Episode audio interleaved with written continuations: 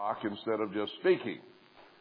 So there has to be a great deal of care between the relationship between man and God, and we certainly cannot take anything for granted.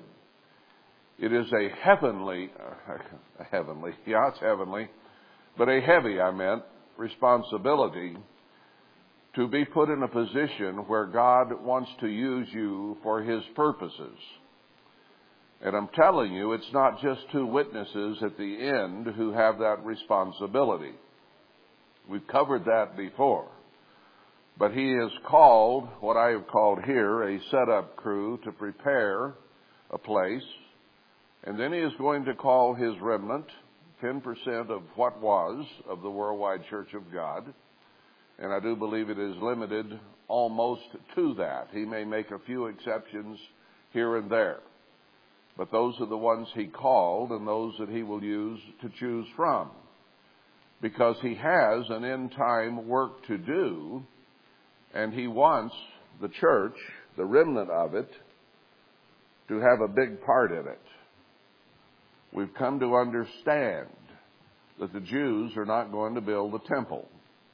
Christ divorced them in Matthew 23 and told them He would have nothing to do with them until they accepted the ministry that He sent. And they still haven't done that. They never did accept the apostles, and they never did accept the man that He sent here at the end either. They have not accepted God's ways. We have a few Messianic Jews who are basically just Protestants, even though some of them keep the Sabbath. That they've always done, but they were doing that in Christ's day, and that wasn't enough. They were hypocrites, snakes and whitened walls, if you will. So He's not going to use them for His purposes. He has been busy, and these last, since 1926 and 27, developing a people. And when we were not what we were supposed to be in Worldwide, He knew that would occur, and He said what He would do, and that is spew us out, which is exactly what happened, and the Worldwide would die, which happened. It's dead in the water. A few names remain, but it's gone. Now, we might have had our ideas about who the different groups were in the past, who Sardis was, because we wanted to be Philadelphia, and Mr. Armstrong thought so. But that's not the way it turned out. He said He would protect Philadelphia from the tribulation. And Worldwide is not being protected from the tribulation. What's left of it is going on in. They're keeping Sunday and Easter and Christmas and all the Protestant stuff. They don't exist as an entity of God anymore. So Worldwide turned out to be Sardis. I have no doubt of that at this point. And Laodicea followed that because we were spewed out, but we never saw Philadelphia. Now why? Because there had to be a period of repentance from being spewed. And enough people, 10%, have to repent enough that God will call them to build His temple, to build Jerusalem, and then be protected in Zion from the tribulation. Those will be the Philadelphians. In between Sardis, who is dead, with a few names left, and Laodicea, of whom some repent. You can't do the work of God if you've been Laodicean until you repent. We have to become what we should be. Now, He tells us there in Haggai that the glory of the latter temple will far exceed that of the former temple, and that there will be old men still around who can compare the two and see that indeed the spiritual level of the latter temple will have improved a great deal over what we were in the former temple. And most of those who will comprise that remnant will have been part of the former temple. They will have been spewed, they will have repented, and they will be recalled. God says He will stir them to come and build the temple. So it is His stirring or His calling, if you will. Call it a stir, call it a call. He will let them know who they are. He let you know that He was calling you at some point the first time. And He will have a way of letting those people know what is going on where. We may review some of that if we get to it today. So He has a work for His end-time temple. And part of that work is being a light to the whole world from Zion. So we have to be spiritually what we ought to be in order to be a light to the world. So that puts a great deal of responsibility on us. Now back to the original thought. God put the responsibility on a lot of men throughout history, and they had to accept the responsibility, and they had to live up to the calling that God gave them. Now, I think Herbert Armstrong did that. There are people who have all kinds of things to say about him that are negative. And indeed, he had his problems as a human being. And that's part of the difficulty we have when God begins to use men to do parts of His work. We're human, we're frail, we have weaknesses, we have wrong attitudes, all of us. And we all have to overcome those things. Because you're one of those who's been called to come here to do a job, to prepare the way.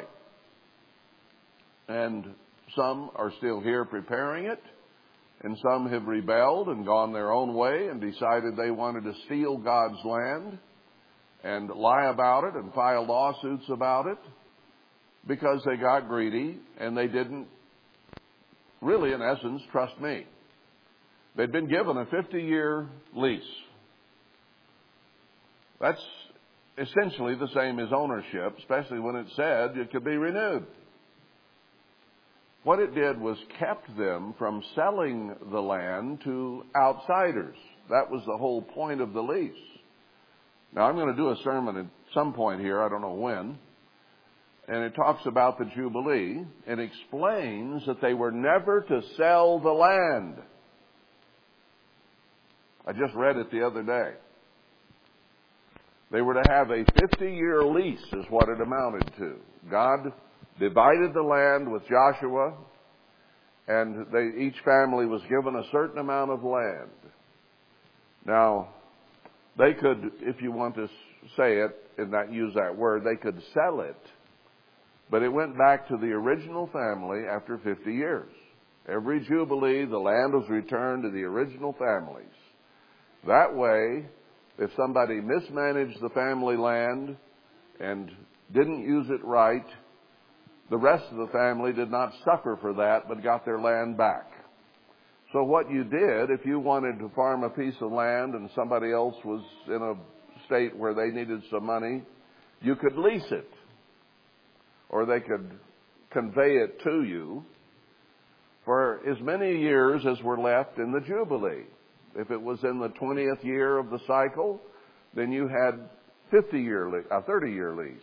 If it was in the 40th year of the cycle, you had a 10-year lease, or maybe 9, because the 50th is when it went back. But in ancient Israel, they did not have titles in that sense, except a title that was only good for X number of years in the 50-year cycle. Now, that's the way I set this up, but some rebelled against it.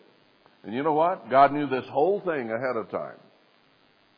He knew there would be a rebellion here.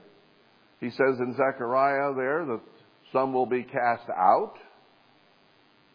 And He tells us in Jeremiah 11 What is going to happen to the rebels? They're going into the tribulation, to the sword and to famine, and they will all be killed, he says. Now that's sad. I hope in the short time that is left, there is repentance of some.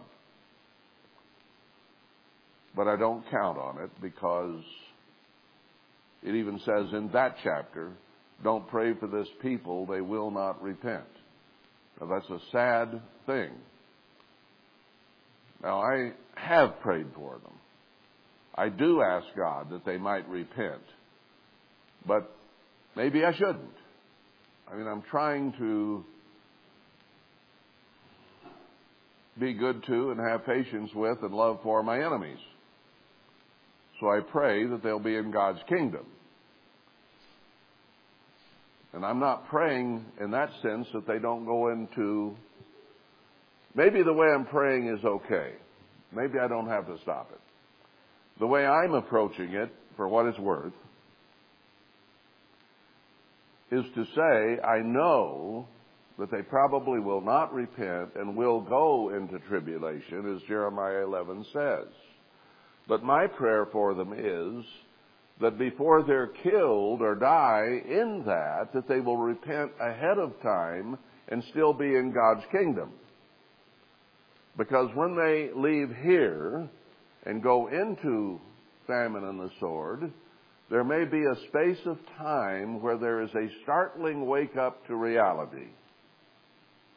And hopefully there will be repentance. I don't want to see any of them miss out on the kingdom of God. I want them to all be there, like I want us to all be there. I don't want to see anybody miss it. It is such a wonderful future throughout all eternity, with everything the way that it ought to be, with all the things that man has ever dreamed of in a good way being there. I don't want anybody to miss it.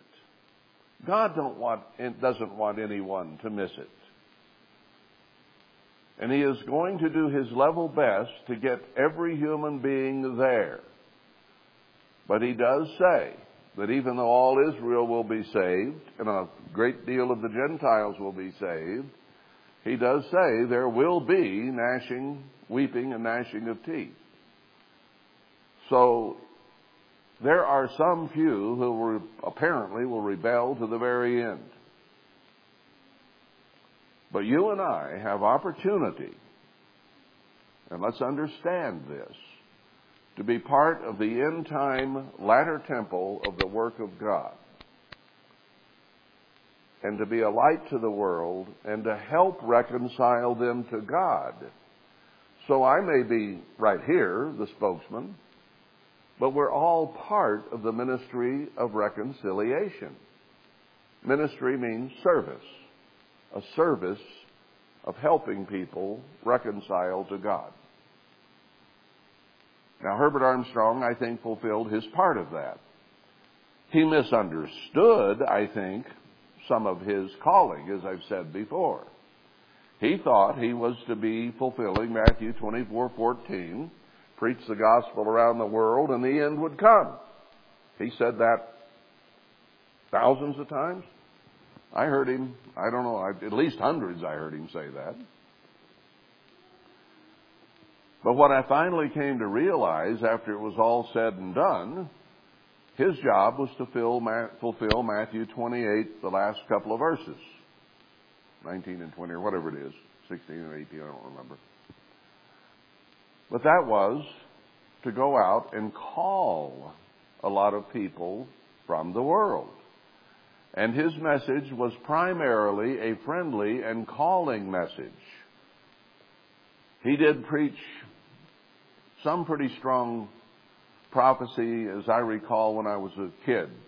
He'd get back into Ezekiel and some of those things and talk about the devastation coming on this country. But it eventually morphed into more of a give and get message. There is a way to give, and there's a way to be greedy and get. Well, that was a friendly calling message overall. He took it to kings and rulers. He took it out over the broadcast. And then Ted did not preach a real strong message of repentance either. He preached mostly there is a God and against evolution for a lot of years. Used to frustrate me greatly. But that's what he could do. And in one sense, that may have been what God intended all along, is that they would get a message of there is a God's way is to give and serve, and that there is a God. Most people on earth don't recognize that there is a true living God. And to understand that there had to be a creator God is the first part of the main message. So through that work, through its ups and downs, through its errors, through everything that it was, he got that message out there, and many people were called. Now, you might say some of these Protestant evangelists are calling more people than he did. Catholic Church has a lot more members. Mormon Church has a lot more members. A lot of them do. But when you understand God's plan, and that the 144,000 are the only ones to be in the first resurrection, that's all he needs. He didn't need to call 10 million people to choose 144,000 out of. Now, if you believe the erroneous idea that there's an innumerable multitude included in the first resurrection, then he would have called many, many millions, and it would have been innumerable. But that's not what he did. In fact, looking back, the church at its greatest number was perhaps 150,000, and that includes dogs, cats, children, and grandmothers and grandfathers who went along who weren't part of the church. And many died during it. But all he needs is 144,000. Now you look back, he's covered. It's all he needed. It's all he called. And he's only got to use 10% of them to build the latter temple. That's very clear through many scriptures. So out of the ones that were called, many were called. That's 50 to 200,000, whatever were there through from 26 until he died in 86, is all he needed as a pool to draw from to fulfill his purposes, as stated in Scripture. So he did that. He accomplished that. He didn't accomplish preaching the gospel around the world as a witness, and the end would come, because he died in 1986, and the end still hasn't come. The end is in sight, you might say, but it hasn't come. We're in it now. But he's not part of it. That wasn't his job. Now, I think God allowed him to think Matthew 24:14 was his job so that it would spur him to do the job that God did have for him. He did the same thing with the early apostles. He let them think that he was returning in their lifetime, and they so preached and so wrote. We got to get ready. He's coming soon. I could quote you all kinds of scriptures that say that in different words throughout the New Testament. But they were wrong. They were totally wrong. It was going to be 2,000 years. And they did not have a clue of that. Now, I think two or three of them may have begun to realize that before they died. And I'm certain they realized it as they were killed, that he wasn't coming back in their lifetime, because I'm dying and he ain't here yet. So at some point they came to recognize it isn't right now. So does that make Herbert Armstrong a false prophet because he didn't have prophecy and timing down? I have my ideas of timing. I might be wrong. I'm not off much if I'm off, but could be a little bit wrong. Because we see the beast rising up right in front of our eyes right now, this very day. And the mark being imposed upon us. with the absolute intent of killing 90% of the population of the world. Just read this morning, they've got a new disease they're concocting that they'll want you to get vaccinated for, just in case this one doesn't get enough people. They got more tricks in their bag, believe it. And now even some in the government are warning that you'd better get ready because you're not going to have food and propane and gasoline and coal this winter. A lot of people are going to go with cold houses. And it's being done on purpose to destroy this nation. So Herbert Armstrong fulfilled the job that he was given. And you can read Isaiah 37 through 39. And the things that happened to Hezekiah pretty much happened to him. He was sick unto death as Hezekiah was, and God healed him, and he went on another about 15 years. And after he died, essentially in peace, his sons became eunuchs in the world. Now, Zechariah 5 makes it very clear that two unclean animals would carry the church into Babylon and set it on its base. Now, that's right in the context of the end-time church and the two witnesses. Chapter 4 talks about them. Chapter 6 talks about them. But chapter 4 talks about a flying roll, which was the size of the tabernacle with the Ten Commandments, being carried into Babylon by two unclean birds, and then having a lead weight smashed in its mouth to shut it up. And if that isn't a perfect description of worldwide, I don't know what is. The Tkaches were certainly unclean birds. And they took it right back into the mishmash of Babylonian religion and set it on its base there. And you never heard any more from them because God shut them up. And Joe Tkach challenged God and died. God strike me dead if, he said. And Joe was pagan from the start, Junior. Perfectly described in Ezekiel 17 about how they would do that, and now how God is going to pluck a green twig from the dead tree. Dead tree? Sardis, worldwide. Green twig. And start over and build something better. And all those who went out and trying to redo of Herbert Armstrong, if you tell me, because Herbert Armstrong finished his job, he called me.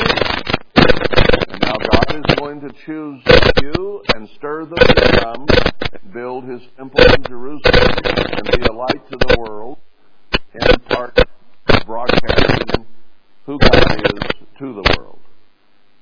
Now they've been prepared to a degree even by Ted, who told them there is a God. Now they need to have the message of, yes, there is a God, and you had better obey Him, or you're going to have all kinds of trouble. That gospel must be preached around the world as a witness, and when it is done, the end will come. In fact, 3 days, 3 and a half after they die at the hands of the world, the first resurrection will occur. They will have preached it around the world as a witness and will be in the streets of Jerusalem before the beast and the false prophet and be killed at their feet. That is the end of it. And it'll all be going on TV and whatever other means there is at the time, because the whole world will rejoice and have a party and send gifts to each other. We whooped them! And then they're going to be scared to death when Christ returns and they rise out of the street to meet Christ in the air. That's Matthew 24:14 finished. Now, how have Herbert Armstrong's sons been eunuchs in Babylon. I'm right there right now. Of your sons that shall issue from you, which you shall beget, shall they take away, and they shall be eunuchs in the palace of the king of Babylon, just like Shadrach, Meshach, Abednego, and Daniel were. Then said Hezekiah to Isaiah, "Good is the word of the Eternal which you have spoken." He said, "Moreover, for there shall be peace and truth in my days." And Herbert Armstrong died in a time of essentially world peace. He died with truth. So he fulfilled this type. But his sons have been going out, the Flurries and the Dave Packs and the Living Church and the United Church of God, trying to build a big work to preach the gospel around the world and finish the work that Herbert Armstrong didn't get finished. They've never gotten off the idea that that's what they ought to be doing, but they're not accomplishing it. Where do you see a worldwide work coming now? Where do you see TV and radio all over like it was during Worldwide? Well, they got a few stations here and there, a few of them, but they're not growing. They're slowly getting smaller and smaller. And they have a few who are attracted by whatever it is they're preaching, and they come in the front door, and some more go out the back door, and some of those who just came in the front door went out the back door, and there's nothing really going on. They may be there, and they may be trying to engender children, but they're eunuchs, and it can't happen. God uses that analogy. Eunuchs just don't produce children. And that's where the church is today. Now, God is going to stir some of the children that were called during that era, and He will use them to perform a mighty work. And you've been called ahead of time to be part of that. Don't be a Jonah. Don't say, "Well, I stutter." Don't say, "Well, I whatever." Say, "You called me here for a purpose. Help me to do whatever it is you want done." One of my frequent prayers is, who, what, why, where, when, and how. The 6 questions you ask about any project. God, show me what to do, when to do it, how to do it, where to do it, and with whom. All 6 of those questions. Because I'm not smart enough to know. And we all came from the weak and the base. And therefore, we have to have the power of God's Spirit. And He even said that in so many words there in Zechariah 4. Not by might, not by power, but by my Spirit, says the Eternal. So, how do we prepare for the job that is ahead of us? We cry out for His Spirit to guide us, to lead us, to help us grow, to help us overcome, to help us be what we ought to be. That's how we prepare. Because we don't know for sure when they're all coming and how they're all coming and what they're all going to need. God is going to have to supply.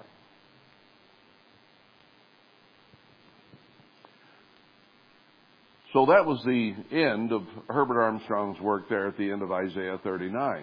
Hezekiah was, and Herbert Armstrong, I have no doubt, were types.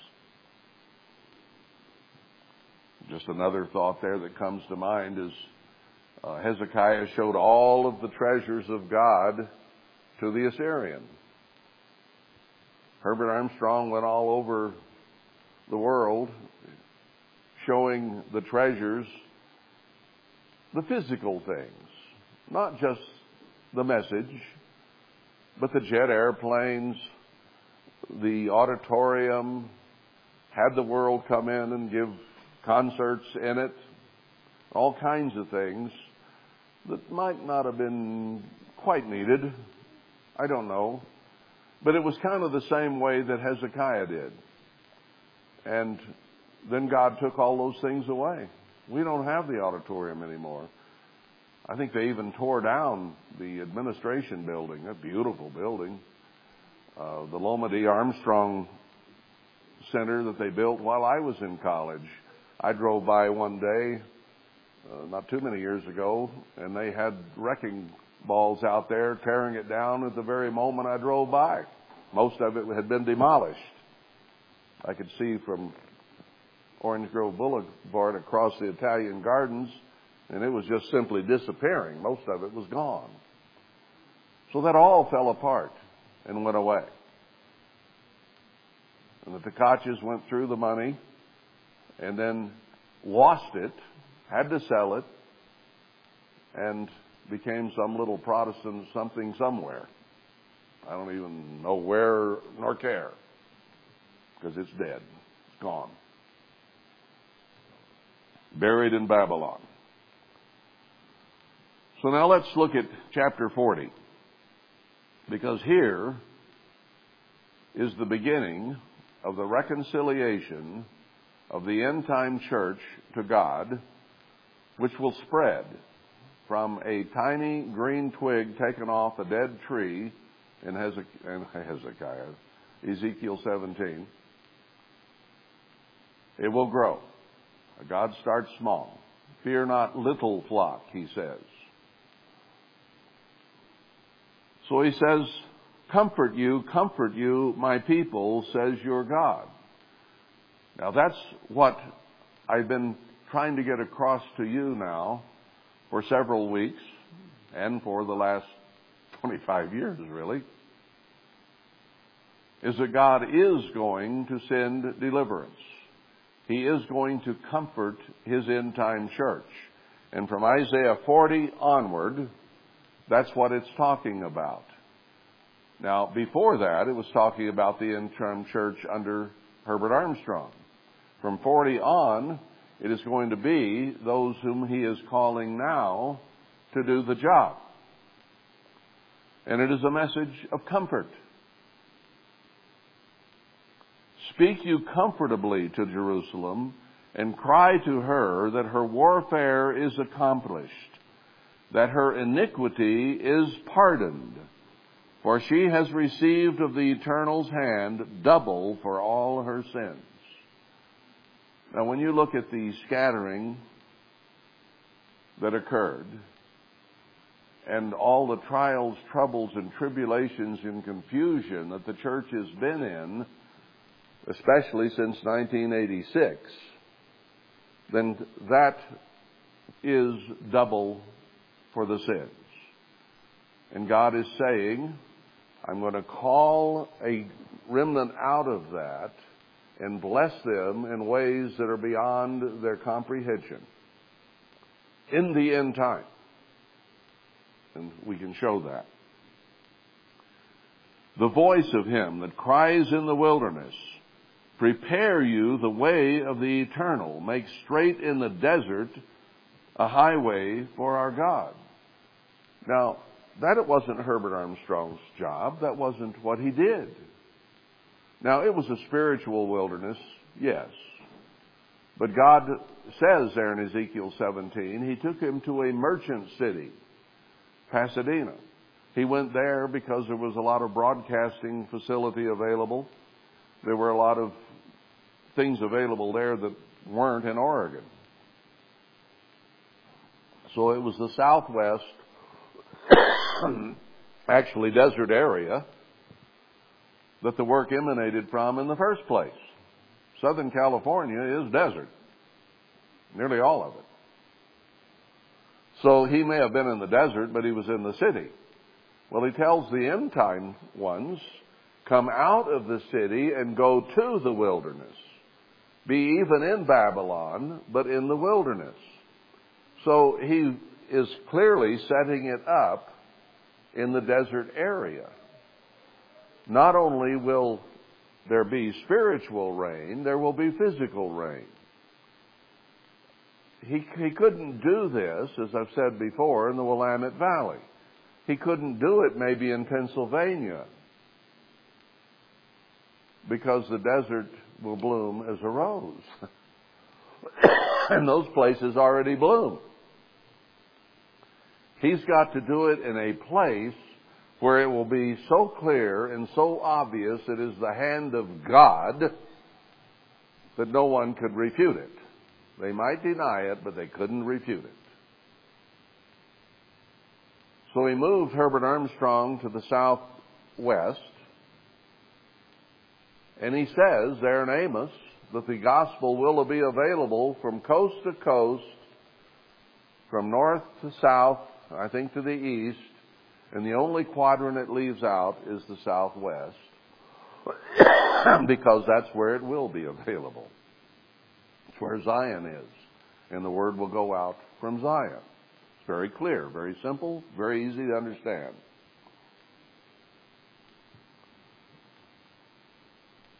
So he says, every valley shall be exalted, and every mountain and hill shall be made low, and the crooked made straight, and the rough places plain. And the glory of the eternal shall be revealed, and all flesh shall see it together.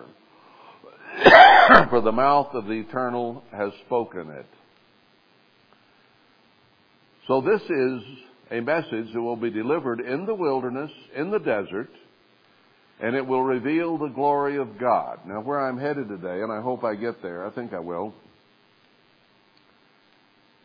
is that God is going to uncover His treasures, and the whole world will know from the east to the west that He is God. And I happen to know that those treasures of God are in the southwest. I've seen too much proof of it now over the last 14 years, and over the last 27 years, really, since I learned that Zion was the place, and that a place had to be prepared here in the area near Zion. Not at Zion, near. Because we don't go to Zion until the beast and the false prophet violate the temple, and then you go there. So God didn't clear it out and put us there yet.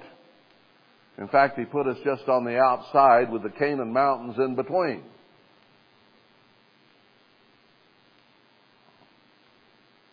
And we've not been able to go in yet. But the time is coming when that will occur. Now, is this talking about the millennium? No, it's talking about before Christ returns, make a straight place ahead of time. And the glory of God will be revealed there. The voice said, cry. And he said, what shall I cry? What do you want said? All flesh is grass, and all the godliness thereof is as the flower of the field. The grass withers, the flower fades, because the Spirit of the Eternal blows on it. Surely the people is grass. The grass withers, the flower fades, but the word of our God shall stand forever. So the beginning of the message of the latter temple will be what? The 90% plus of the population of the earth, before it is all finished, will be destroyed.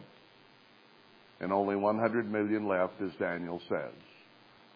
Now, Satan and the world are telling us right now, through their politicians and different ones, that they intend to destroy at least 90% of mankind. That's their goal. That's their purpose. That's why they developed COVID. That's why they developed a kill shot to so-called prevent it. And why, even though it's been proved people are dying right and left as a result of it, and it doesn't immunize you against COVID, they're still pushing it hard, because they know they've designed it to kill over a period of about 3 years. A lot of people are going to get sick that haven't yet, and they're going to die. It's what it's designed for. Well, that's the message. The grass withers and dies. The people wither and die, as the people is as grass. Now that's for the whole world. And the two witnesses before this are done are going to come out of the desert and go tell the whole world what is happening and why. And after they die, the seven last plagues are going to start, and this whole thing will get finished. But then he has comfortable words for his remnant. Verse 9. O Zion, that bring good tidings, get you up into the high mountain of Jerusalem. You that bring good tidings, lift up your voice with strength. Lift it up. Be not afraid. Say to the cities of Judah, behold your God. So in the midst of all the grass of the earth being destroyed, it will be said to his remnant people, behold your God. It is God who is doing all this. It's not Fauci. It's not Biden. It's not the Rothschilds. It's God letting Satan do it, and he's the one using those people. Now, God will use his righteous, converted people to get his message out, while Satan will use the rest of them to get his message out.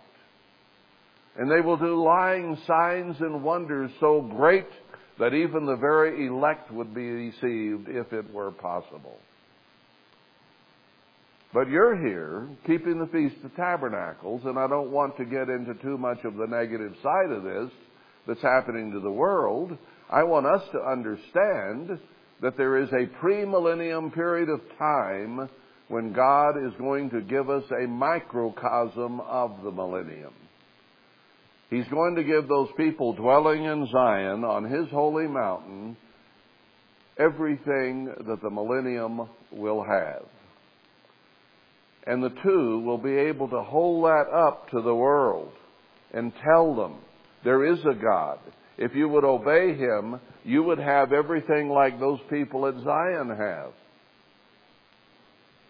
But they won't buy it. But it's got to be told them.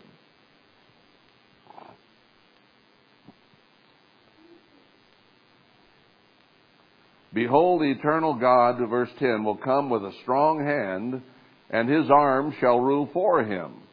Behold, his reward is with him, and his work before him. Now that projects into the millennium, yes. But it is something that starts here and then carries through into the millennium. That's what we have to grasp. Reconciliation is a process. God's plan recalls for reconciliation of the few, and then those left in the millennium, and those who come up in the second resurrection.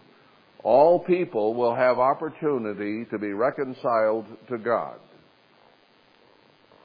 And we are among the first to be offered that reconciliation. That's why he says, fast for the right reasons in Isaiah 58, and you will be healers of the breach. You reconcile the breach between man and God, and it starts with the few. That's the way he began it with the apostles, a few. And it grew until so many tens of thousands were part of the church. I'm sure out of that group, a lot of the 144,000 will be drawn, and a few in the Middle Ages and whenever, but the primary groups will be those in the apostolic age and those in the end time age. That's why God had Herbert Armstrong call enough, who responded to God's call. It was the Father making the call through the man. I don't care what you think of the man, God used the man to call some people. And I don't care what you think of the men at the end, God is going to use them to preach his gospel around the world. Then here is a synopsis or an outline of what the message is all about. God lays it out. And he is going to call one who will be his righteous branch. His signet, as Haggai 2 says, who will rule for him, but he is going to come and dwell with us and direct this whole thing from down here. I don't have time to go through all of this today. Let me see if I can get to this one part. Then he talks about how all the nations are a drop in the bucket and before him is nothing on through chapter 40. And he's going to tell us in verse 31 about what he's going to do for us in part. They that wait upon the eternal shall renew their strength. They shall mount up with wings as eagles. They shall run and not be weary, and they shall walk and faint not. We're going to get to some scriptures about how he's going to heal the lame and the blind and the deaf so that they can do a work, because most of us are getting so old we couldn't carry a brick if we needed to. Chapter 41, keep silence before me, O islands, and let the people renew their strength. They'll be renewed. And then he talks about raising up a righteous man from the east, called him to his foot, and put the nations before him. That's what Zerubbabel's going to be. He'll have the power of God. Well, I think I know who the man is. And he was born in the northeast, and his work right now is in the very east, on the east coast. The man who will come from the east to the west and do the job. Then he talks about being of good courage in verse 6 of chapter 41 I'm in. And then he says, don't fear to Jacob in verse 10. I'm with you. Be not dismayed. I'll strengthen you. I'll help you. And everybody that against you is against you. I will confound and they shall perish. Verse 11. Then he says, fear not, worm Jacob in verse 14. And says he'll make us a sharp threshing instrument. Well, the two witnesses are going to be a pretty sharp threshing instrument and send plagues and blood and all kinds of things after the manner of Egypt. So this fits perfectly with the latter church.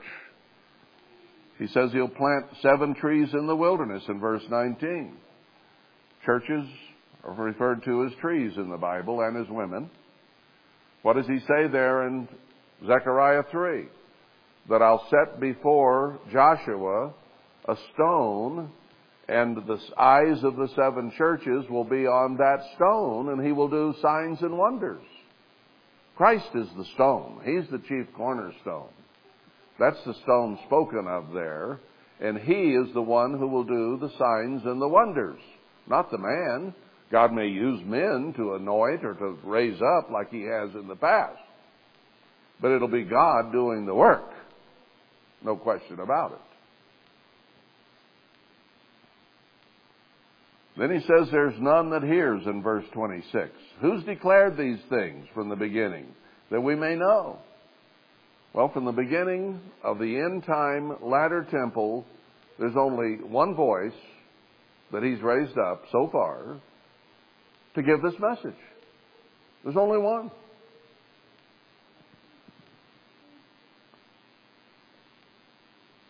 That we may say he is righteous. Who? The man giving the story? No. The righteous man from the east is what the story is about, because he's the leader, he's the signet, he's the righteous arm of God. That's who we're talking about. He says there's none that shows, there's none that declares, there is none that hears your words. How many people are listening to this? They're not hearing it. It says, the first shall say to Zion, behold, behold them. What are we preaching about? The two that will come. And I will give to Jerusalem one that brings good tidings. No one's telling the true church, Jerusalem today, the good tidings of all these things that are coming, except one place. For I beheld, and there was no man, even among them, there was no counselor, that when I asked of them could answer a word. They don't have a clue about what's about to come. Don't have a clue. None of them. United doesn't. Jerry Fleury doesn't. David Pack doesn't. None of them know what is about to happen. And Worldwide, whatever name it is now, certainly has no clue. They are all vanity. Their works are nothing. Their molten images are wind and confusion. Is there still confusion out there? Oh, you bet. Let's go on. I want to get over. He says in here several times, you are my witnesses. He's not referring to the two there. He's referring to the latter temple there. You are my witnesses that I am God. So you have a responsibility here to answer to. If God has called you and given you this knowledge, you are responsible for it. You can't shirk it, or you'll be in trouble with him. Some have, and they are in trouble with him. Verse 8 of chapter 43, fear not, for I am with you. I will bring your seed from the east and gather you from the west. I'll say to the north, give up, and to the south, keep not back. Bring my sons from afar, for everyone that is called by my name, for I have created him for my glory. I have formed him. Go down to verse 10. You are my witnesses, says the Eternal. We just read a verse that says it's more than two. He's bringing them from the north, south, east, and west around the world, wherever they've been called and now stirred to come. This is still talking about the same job. Verse 12 down at the bottom. You are my witnesses that I am God. Who's going to witness that he is God except those whom he's called and showed himself to be God to? That's the only ones he can use. You're among them. You're hearing it. What are you going to do with it?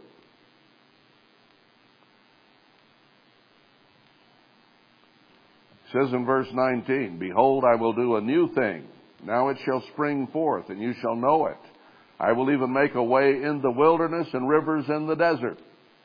So he's reiterating what he said in chapter 40. Verse 27, does some of the mud stick when you throw it on the wall about Herbert Armstrong? Yeah. Your first father has sinned and your teachers have transgressed against me. That's why he blew them all out. Therefore I have profaned the princes of the sanctuary and have given Jacob to the curse and Israel to reproaches. That's what happened to the church. But, chapter 40 says, 44, he says, yet now hear, O Jacob. He says, this is what happened to you. This is what I did to your leaders, but listen up. Thus says the Eternal that made you and formed you from the womb. Fear not, O Jacob, my servant, whom I've chosen, for I will pour water upon him that is thirsty and floods upon the dry ground. I will pour my spirit upon your seed and my blessing upon your offspring. Doesn't he tell us at the end of Joel 2? That he'll have our young people and our old people, our maidens and everyone dream dreams and have visions. Yeah, that's what it's talking about right here at the end. They'll spring up. Verse 8, fear you not. I'm skipping over a lot, but I'm trying to get a message across.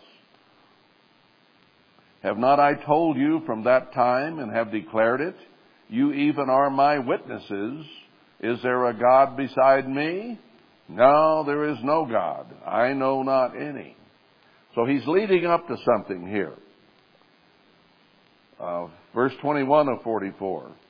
Remember these, O Jacob and Israel, for you are my servant, I formed you. Sing, O you heavens, for the Lord has done it. Shout, you lower parts of the earth. Break forth into singing, you mountains, O forest, and every tree therein, for the Eternal has redeemed Jacob and glorified himself in Israel. He hasn't changed the context at all from verse 1 of chapter 40. It is a continuing story. He's telling the story of how he is going to begin to reconcile the church and then later the world. And I said I'd keep this short, so I'm going to stop right there. We'll have a hymn. We'll see you at lunch.